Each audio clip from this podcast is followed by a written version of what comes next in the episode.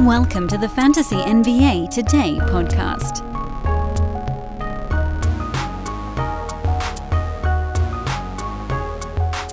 Happy Wednesday, everybody. Three shows. Three shows left until the regular season is done, and we pivot so very sharply into off season content. But we're not there yet. Just merely wanted to remind you guys of the countdown and remind you that we go all off season long. So do not abandon ship even after the regular season is done. We got basketball to talk about year round. Off season has terrific features, featurettes, week long, month long stuff. We do season in review, lessons learned, team breakdowns, free agency, all that good stuff. That's all through the offseason. Welcome to the show, everybody. I am Dan Besbris. This is Fantasy NBA Today, a Sports Ethos presentation. You can follow Sports Ethos at Ethos Fantasy BK on Twitter or just go to sportsethos.com. I am at Dan Besbris on social media, D A N B E S B R I S, or just Google search Dan from Hoopball. I had a weird dream, actually. Um, this is how you know you're doing too much of whatever this is that I'm doing right now. I had a dream that uh, Dan from Sports Ethos actually started to give the best search results. And then I woke up and I checked it and I was like, wait a minute, was that real? was that nope, wasn't real.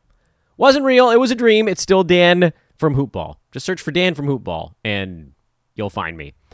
Hope you guys are doing well on your final week of the regular season. Roto Styles return today. We spent yesterday's show doing a week long, uh, that's probably not the right verbiage for that, but covering the entire week of streaming strategy on the head to head side for the handful of you guys that still are going on the head to head to the very, very end. Don't do it. Don't do it anymore. You know, I could have probably just done that. I was, hey, here we're going to do a big streaming discussion on yesterday's show, and then taken 10 seconds just said, don't. don't do it. Got so upset, my voice cracking puberty's tough, guys. Puberty's real tough. The the the simple fact of the matter is you're going to have so many weird rest days coming up in the next couple of games for all of your teams, especially on that very last Sunday. Don't do it. If you're in a head-to-head league that goes to the end of the regular season, talk to the commissioner. If you're the commissioner, just change it. If you're not, no one's going to get bent out of shape. I've said this before, I'll say it again. The every decision you make in fantasy should be based on some sort of ROI some sort of return on your investment. What is what is the benefit? What is the downside? And for this, ending your season a week early. I'm not saying you got to end it like a month early. I get it. You don't want to end a month early. You don't want your season to be uh, already over by like March 10th because then you got a month of NBA games happening between when your fantasy stuff is done and when the actual playoffs start. And you're just like, well, what do I do now? I twiddle my thumbs. I get it. I get it. I know that would be the most fair from a we try to eliminate rest standpoint.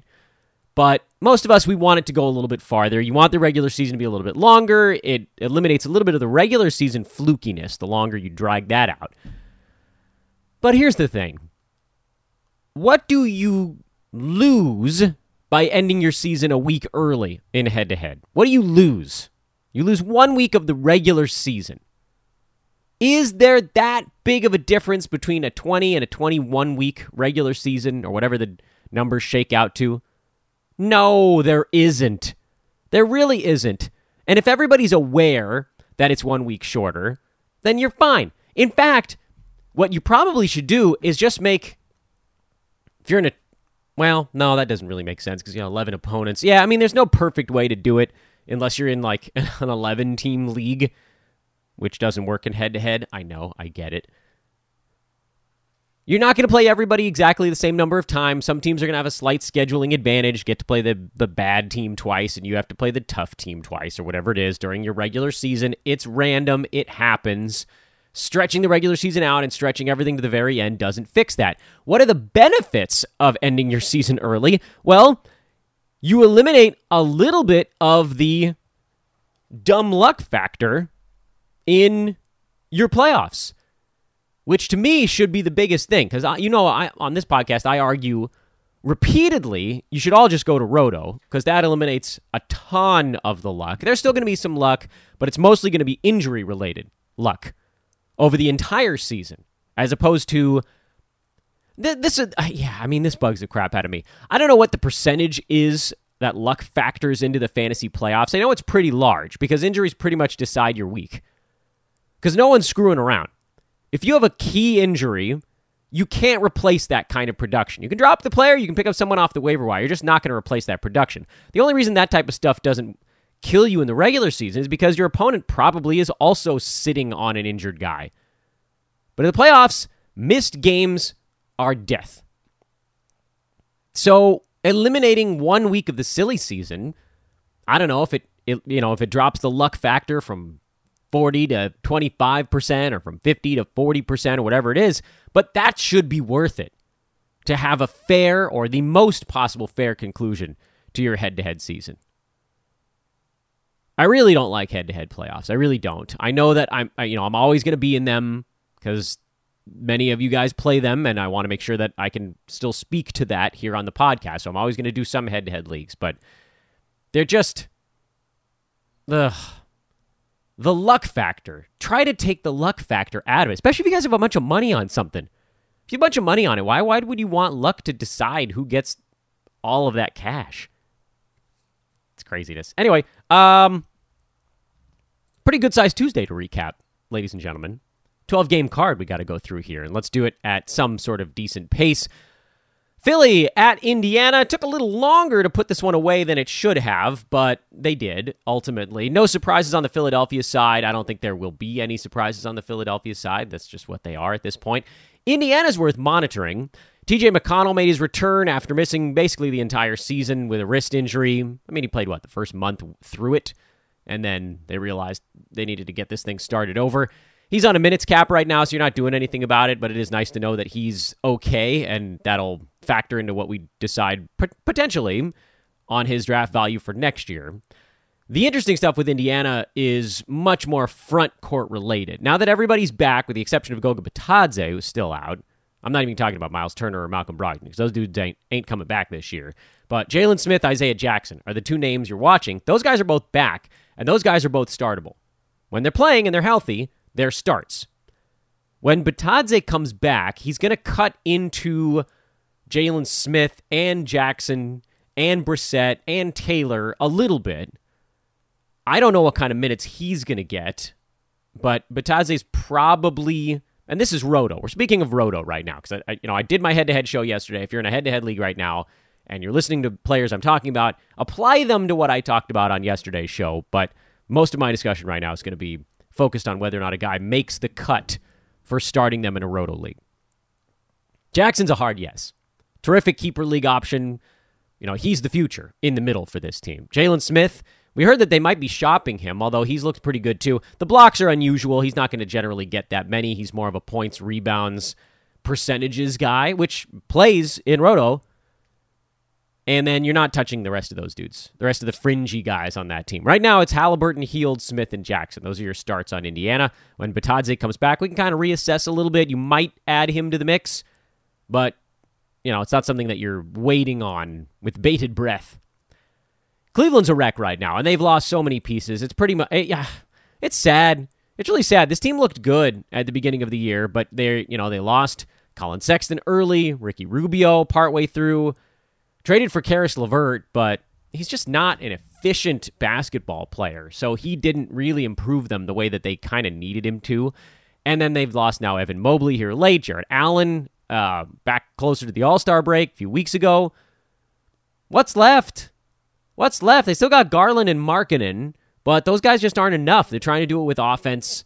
Uh, Moses Brown is playing decent minutes. He's startable, by the way, in Roto. I, you know, again, not much in the way of blocks from Brown. He's not going to block that many shots. By being a very long dude, he's not a massive shot blocker. He's more rebounds and field goal percent, and then you just have to pray he doesn't go to the foul line. Otherwise, Garland's a start, Love's a start, Markkanen's a start. LeVert is barely a start, barely in Roto, but you still can just because they kind of need him to do stuff most games. On the Orlando side, Mo Bamba, explosion game, five threes, six blocks. Woo wee. I don't want to say it came out of nowhere because obviously he's been pretty good all season long. He's number 56 in nine cat on a per game basis. Eh, start him the rest of the way through. Wendell Carter Jr. has been out, so that's been helpful. Jumbo Kiki's a start when he's starting. Mo Wagner, another decent ball game. I still can't bring myself to pull the trigger on the Roto side. Franz Wagner got hurt early in this game, sprained his ankle. He might be done for the season at this point. You can wait. He's questionable, but I see no reason for them to push him back. Jalen Suggs came back with a minutes cap.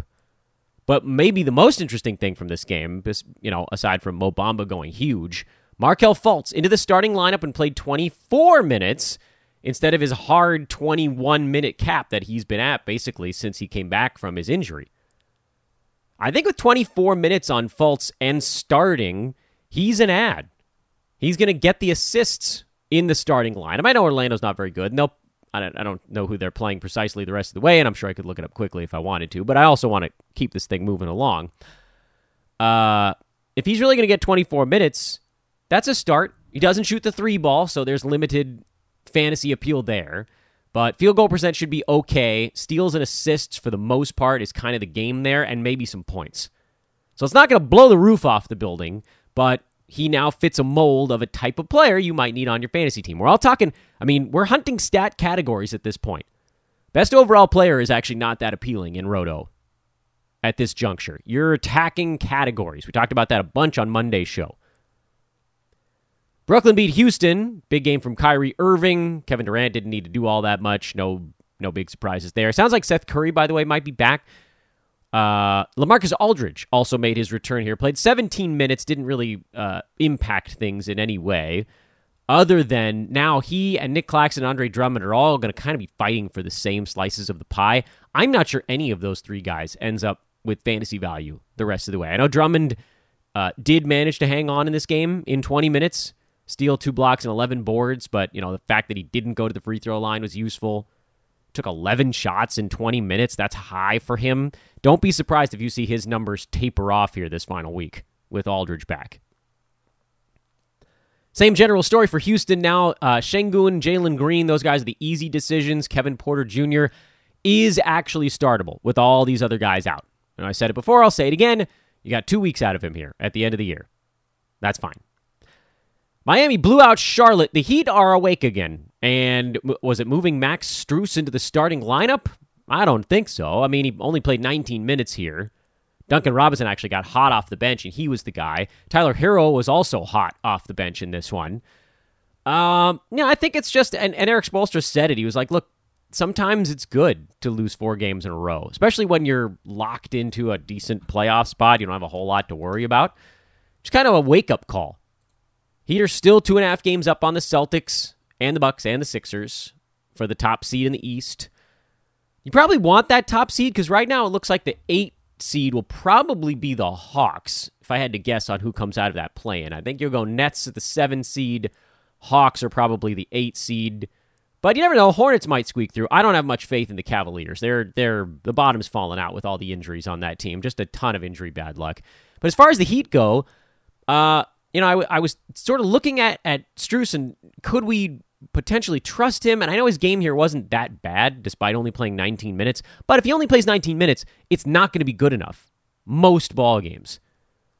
And the fact that the Heat are going to go to this hot hand thing, now we know. Not that we didn't really know before. That's kind of always how they've been. And Victor Oladipo didn't play here. So if he pops back up again, that's another mouth to feed. So effectively, Jimmy Butler, Bam Adebayo, and then Tyler Herro, who we've, we've talked about it before. He's certainly better on the points league side because his scoring is such a large part of his value, but overall, he's more than good enough to start in Roto too. Nine cat Roto, that's fine also. Toronto got a big win over Atlanta. Raptors have solidified themselves. They're 46 and 33. Much like the Celtics, kind of got off to a slow start this year, but they've pulled it together Thank goodness, too, because the Raptors and the Celtics are two of my biggest over bet. The Heat actually also. You know what I did? You guys remember this. I talked about it before the season started. I faded all of the teams who had terrible COVID luck last year.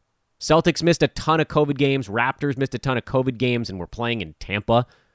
Heat missed a ton of COVID stuff, and they were sort of residual from the bubble last season. So all these teams that underperformed last year for factors kind of beyond their control.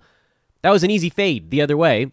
Uh, although in this case, the fade is actually to go over. And I think all three of them are there already, if I'm not mistaken. I think by a lot, too. Celtics might have been the closest. Their number was relatively high anyway, but I had a lot of faith in them. That was the one I gave out on a bunch of shows. Phew, thank goodness that one didn't. They were when they were a 500 team, like 40 games into the season. I started to think, uh oh. Anywho, uh, Chris Boucher came out of nowhere with a better game for Toronto, but it doesn't matter. Doesn't matter when they're healthy. Although Freddie VanVleet might rest a game. If he rests, you can go Boucher for a game. Otherwise, you guys know the story there. Atlanta, same general idea. Uh, Gallo sat this one out. He's going to be in and out depending on their schedule. So when he sits, then basically you've got the five core guys on this team that are all fantasy startable. Trae Young, Clint Capela, Bogdan Bogdanovic, Kevin Huerter, DeAndre Hunter. Those guys are all going to get to do a bunch of stuff. When Gallo comes back, that carves a bunch out of DeAndre Hunter. I don't think he's startable when Gallo's in there. And I don't even know about Huerter in that case. And then if John Collins pops up, then you definitely don't need to start Hunter or Huerter. I think Bogdan Bogdanovic stays above the cut line. I know I've said that, but whatever. I'll repeat myself. Doesn't matter. That's what I do. It's a podcast. I talk every day. You're going to hear a few things twice. Washington beat Minnesota on the road. That was a pretty weird one. You get the feeling. I mean, this was actually a pretty important game for the Timberwolves. The Nuggets lost. If the Wolves don't poop themselves against the Wizards, they're a game from getting out of the play in spot. They're now running out of time, but they should have one good one left in the tank. I'll give you one guess who didn't play for Minnesota. It's pretty easy. If they lose a game they should win and didn't play defense in the process, who do you think didn't play for the Wolves without even looking? Yeah, you're right. Pat Beverley didn't play. When he doesn't play, they don't have their identity. Simple as that. But when a guard or wing doesn't play, Malik Beasley is a three point stream, scoring and three point stream. So, you know, whoop de doo there. On the Washington side, they put up a buck 32, so you got a whole bunch of inflated fantasy lines, but there was some stuff to kind of pull out of this. For one, they went only eight deep in their rotation in this game. And when a team only plays eight guys, there's going to be a bunch of fantasy value. A bunch. So, first of all, the easy ones Kristaps Porzingis, KCP, who didn't play quite as much in yesterday's game, but those two guys have been well above the cut line for a long time. Everybody else on the team has been hovering generally just below the cut line. But the Wizards tried something a little different yesterday, and they ran a big lineup with Daniel Gafford and Kristaps Porzingis on the floor at the same time. This was, I think, barring a substantial seismic shift in what Washington does with their roster in the offseason, this is a look at what they want to do going forward. You could also argue that the Wolves are a slightly bigger front court team. Jarred Vanderbilt, Jaden McDaniels, Karl-Anthony Towns, those guys seeing most of the front court minutes. But Washington doesn't have to counter that with a big lineup. They could put Porzingis on Towns. I mean, he can float out to the perimeter with KAT. He'll get beat up a bit inside, but they didn't have to go Gafford there. They did. And it worked in a big way. Gafford had maybe his best game of the season, although the defensive stats weren't really there. Played 31 minutes off the bench. I don't think he moves into the starting lineup. They're not going to bump Rui Hachimura out. Uh, they like his floor spacing. They like his scoring. With that starting unit, it helps open things up a little bit for a team that offensively was really rough to watch this season. So for Gafford, it's always going to be kind of fighting for center minutes off the bench. Are there going to be enough? I think you kind of have to go with yes. And again, this is this is on the roto side. And I remain terribly skeptical that he'll play 31 again in any of the remaining three ball games. But if they do start running him alongside Porzingis, any number of minutes in that configuration probably moves Gafford into a startable fantasy play. Because he's stream level in about 19 minutes per ball game. That's where he's been for the last two seasons. He's a streamer in 19 minutes. You get him up to 23, he's a start. And a pretty easy one at that. Because his stuff translates well. He's not a terrible foul shooter, great field goal percent, okay rebounder, big time block numbers. You can get him up to 23, 24 minutes a game, you might be looking at almost two blocks a night. Would I start him in his next ball game? Probably not. But if I would I pick him up now to see how the next game goes to decide if I want to use him on the 8th and or the 10th, I probably would if I need rebounds, field goal percents, and block. Ish Smith had 14 assists off the bench. Yeah, I I can't I can't bring myself to do it. He's he's a bit of an assist specialist, but even that's teetering. Deni Avdija has been decent lately, a little across the board type stuff, which actually would have been much more useful earlier in the season when you're looking for kind of what you call roto friendly guys. Right now, you're not even looking for roto friendly guys. You're looking for someone who you're like, oh, this guy's good at X category. And for Avdija, he's kind of fine at a whole bunch of stuff. Something to keep in the back of your head, though, for next year. All file it in the Rolodex. Tomas Satoransky, assist specialist, same kind of thing. Rui Hachimura, it's really only if you're hunting points. But there was some stuff there worth talking about on the Wizards. So at least we got that. Portland Thunder, the tank off. What a fun tank off it was. Blazers lose their eighth consecutive ball game. They're fighting hard to get into that bottom group there. It won't happen. There aren't enough games left. And the Magic at 21 and 59, the Rockets at 20 and 60. They've locked in the bottom two. Question is Pistons at 23 and 56, Thunder 24 and 55. Which of those two teams is going to find their way into that third lotto ball pocket?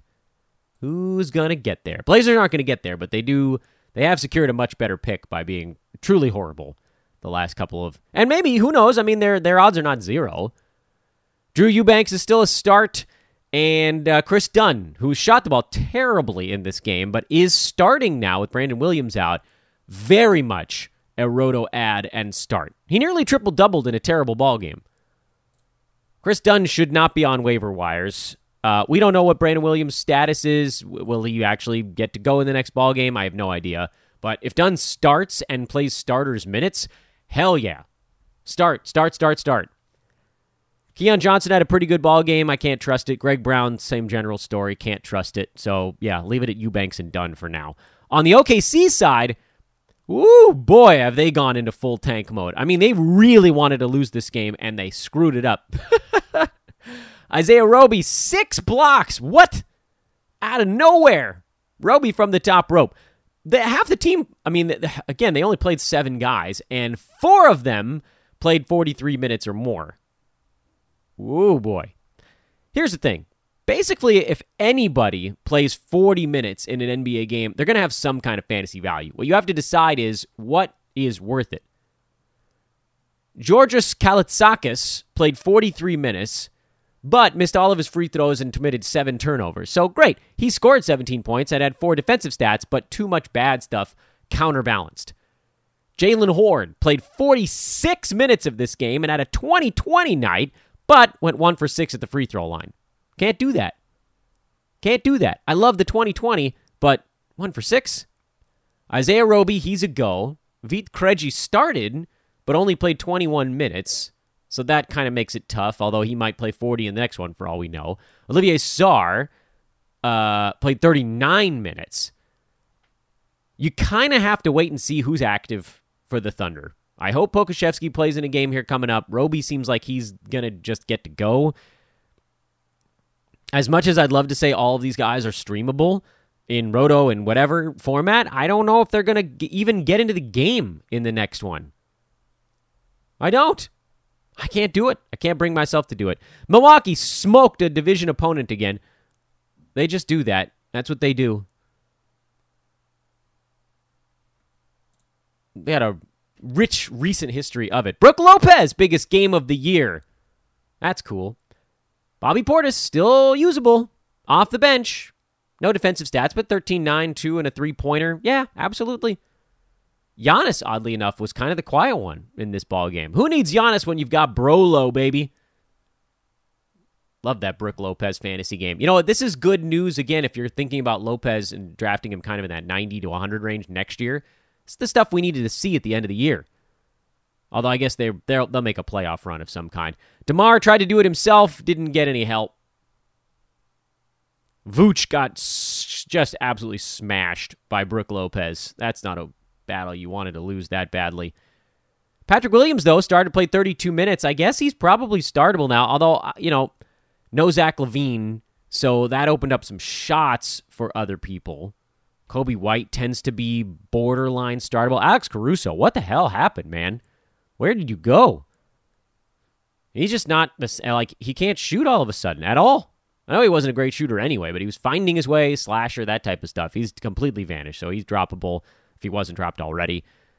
The only question mark I thought on this team was Patrick Williams right now, whether or not I could bring myself to start him in roto format. I think if any of the main cogs are out, you can start him. If DeRozan, LaVine, and Vooch are all in, just not sure that there's enough. Uh, you know, you're looking at probably six shots in a game. If he doesn't get a bunch of defensive stats in a given night, on a six shot evening, that's going to be a tough night to hit fantasy value.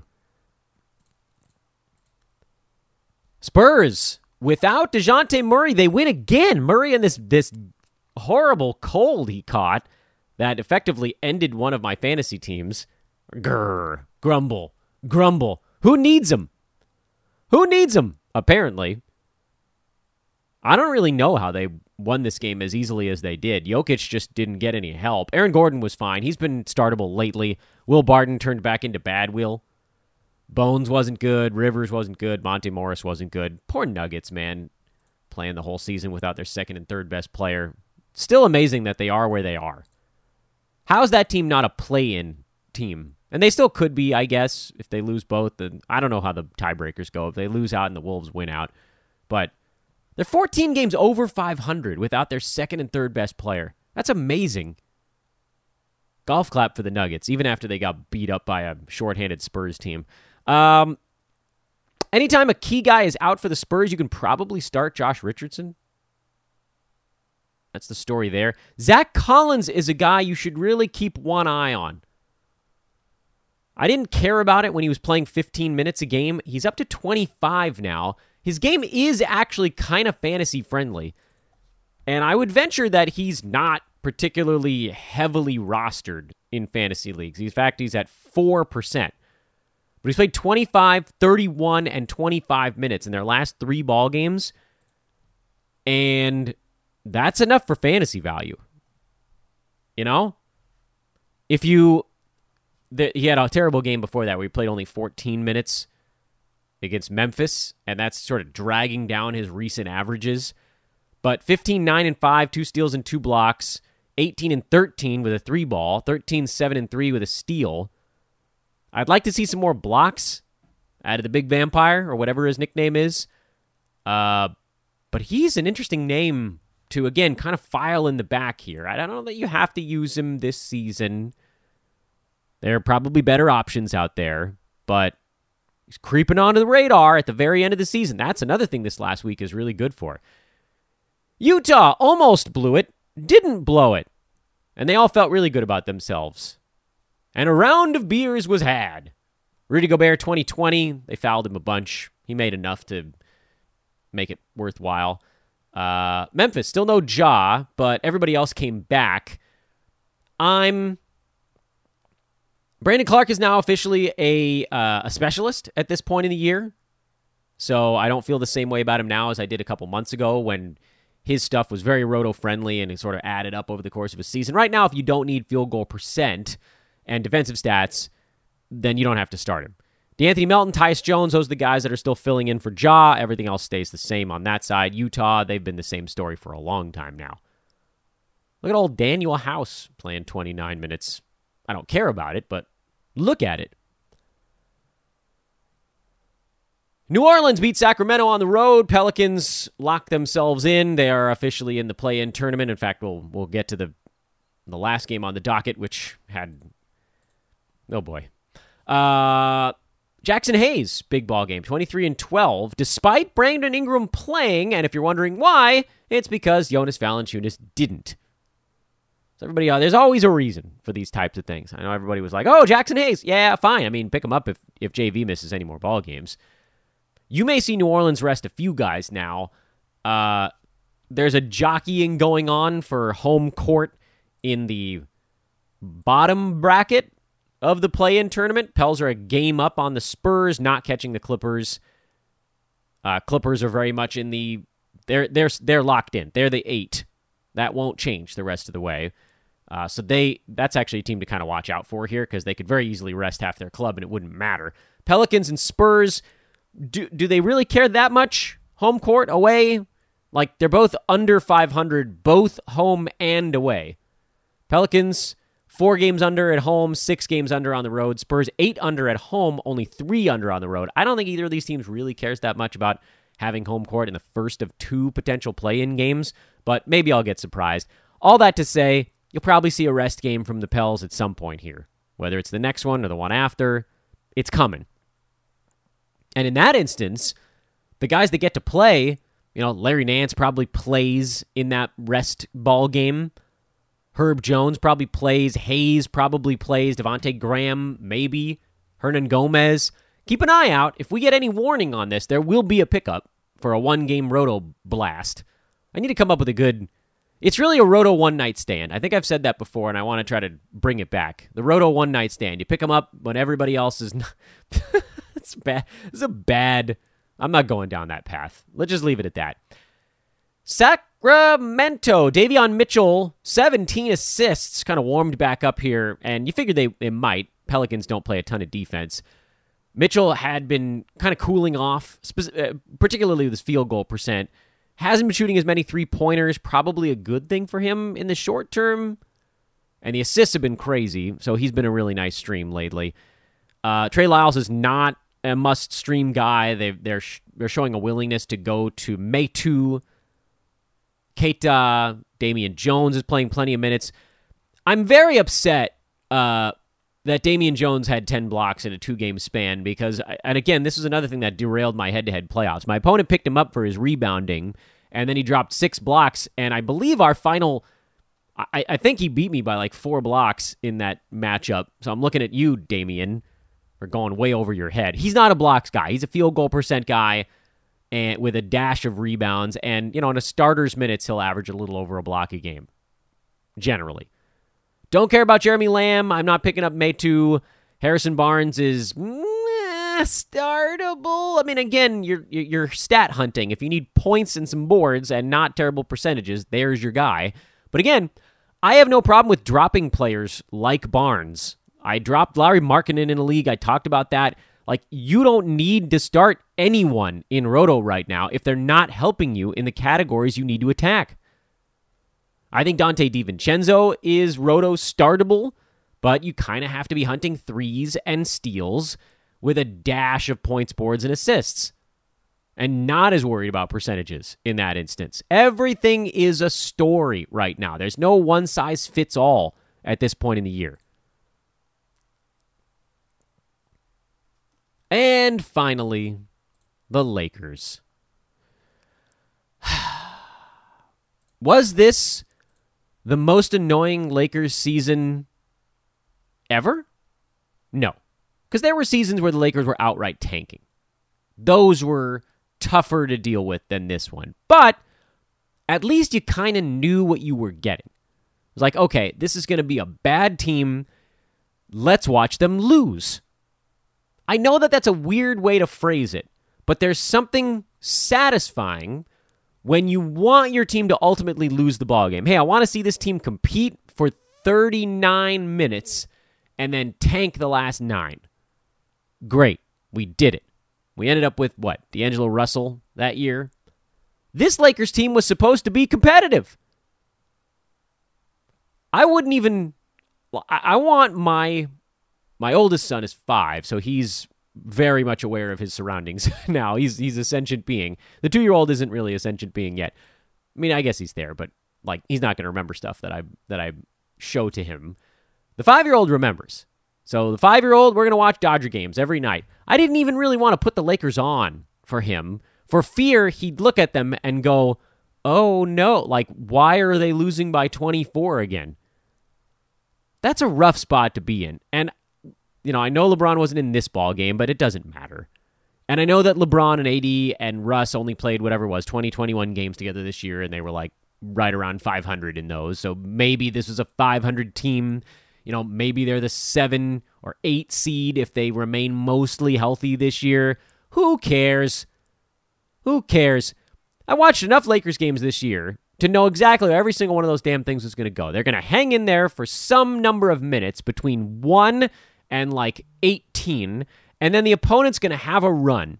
because everybody goes on runs in the NBA. And most teams, they see the opponent go on a run, they call timeout, they come out, they go on a little run of their own. The Lakers just buried every time, especially when the opponent goes on a run hitting a couple of tough shots. I've never seen a team that got as dejected as fast as the Lakers did. And you could hear it in the broadcast, specifically the radio one. The radio, I think John Ireland is the name of their radio guy here in LA he it was like the sky was falling every time the opponent scored three buckets in a row. Well, here we go again.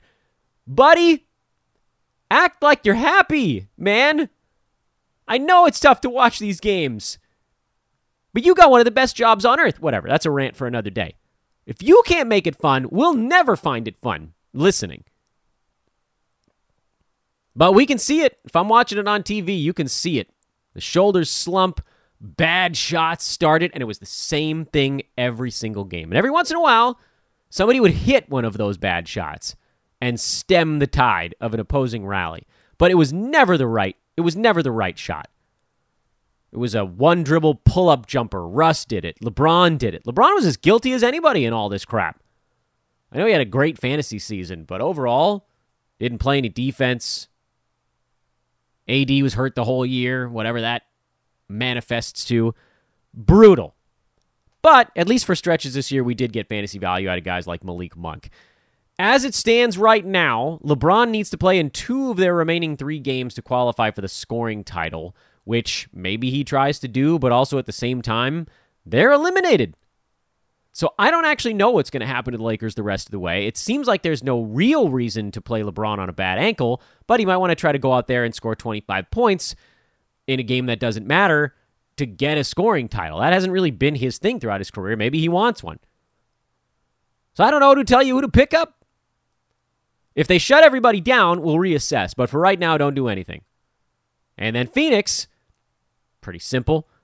I do want to see what Cam Johnson does in a more competitive ball game because the, the Suns are now getting healthy and you know overall that's obviously a good thing for them. I still don't think I don't think Chris Paul's hand is all right. He's not shooting at all since coming back. Full on assist specialist at this point, but at least it's Chris Paul. And then everything else stays the same. And there you go. Let's do it again tomorrow. Break it all down. Break the card down. We'll talk some more roto strategy on tomorrow's show. Uh, that's what this week is about, though.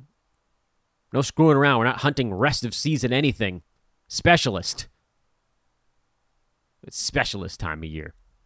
Hey, please do drop a rating or a review or both on the podcast. I guess it's both, isn't it? It's probably both. What are we at? Did we get any yesterday? I don't think we got any yesterday. Oh no, are we still at 793? Confound it! That's okay. I'm actually really grateful that you guys helped us get this high. I didn't think we'd get anywhere near 800 towards the end of the season. Remember when we were like 773 and I thought, hey, let's get to 775. And then we got 785. And I thought, well, screw it. Let's see if we can get to 800. Maybe we can. Please do take 10 seconds to drop a five star review on the podcast. I will love you forever. I know you've tuned me out because it's the end of the show, but please do it. I'll talk to you guys on social. Not as much these days, though. That's all that's left. Breaking news. Who needs breaking news? The season's wrapping up. Let's go win some Roto Bucks. Have a great Wednesday. Always takes me a minute to remember what day it is. Have a great today. I'm Dan Besbris for Fantasy NBA Today. Talk to you guys on Thursday. Two more regular season shows now that this one's done. See, I said three at the beginning, two at the end. Counting you down live as we do a show. Later.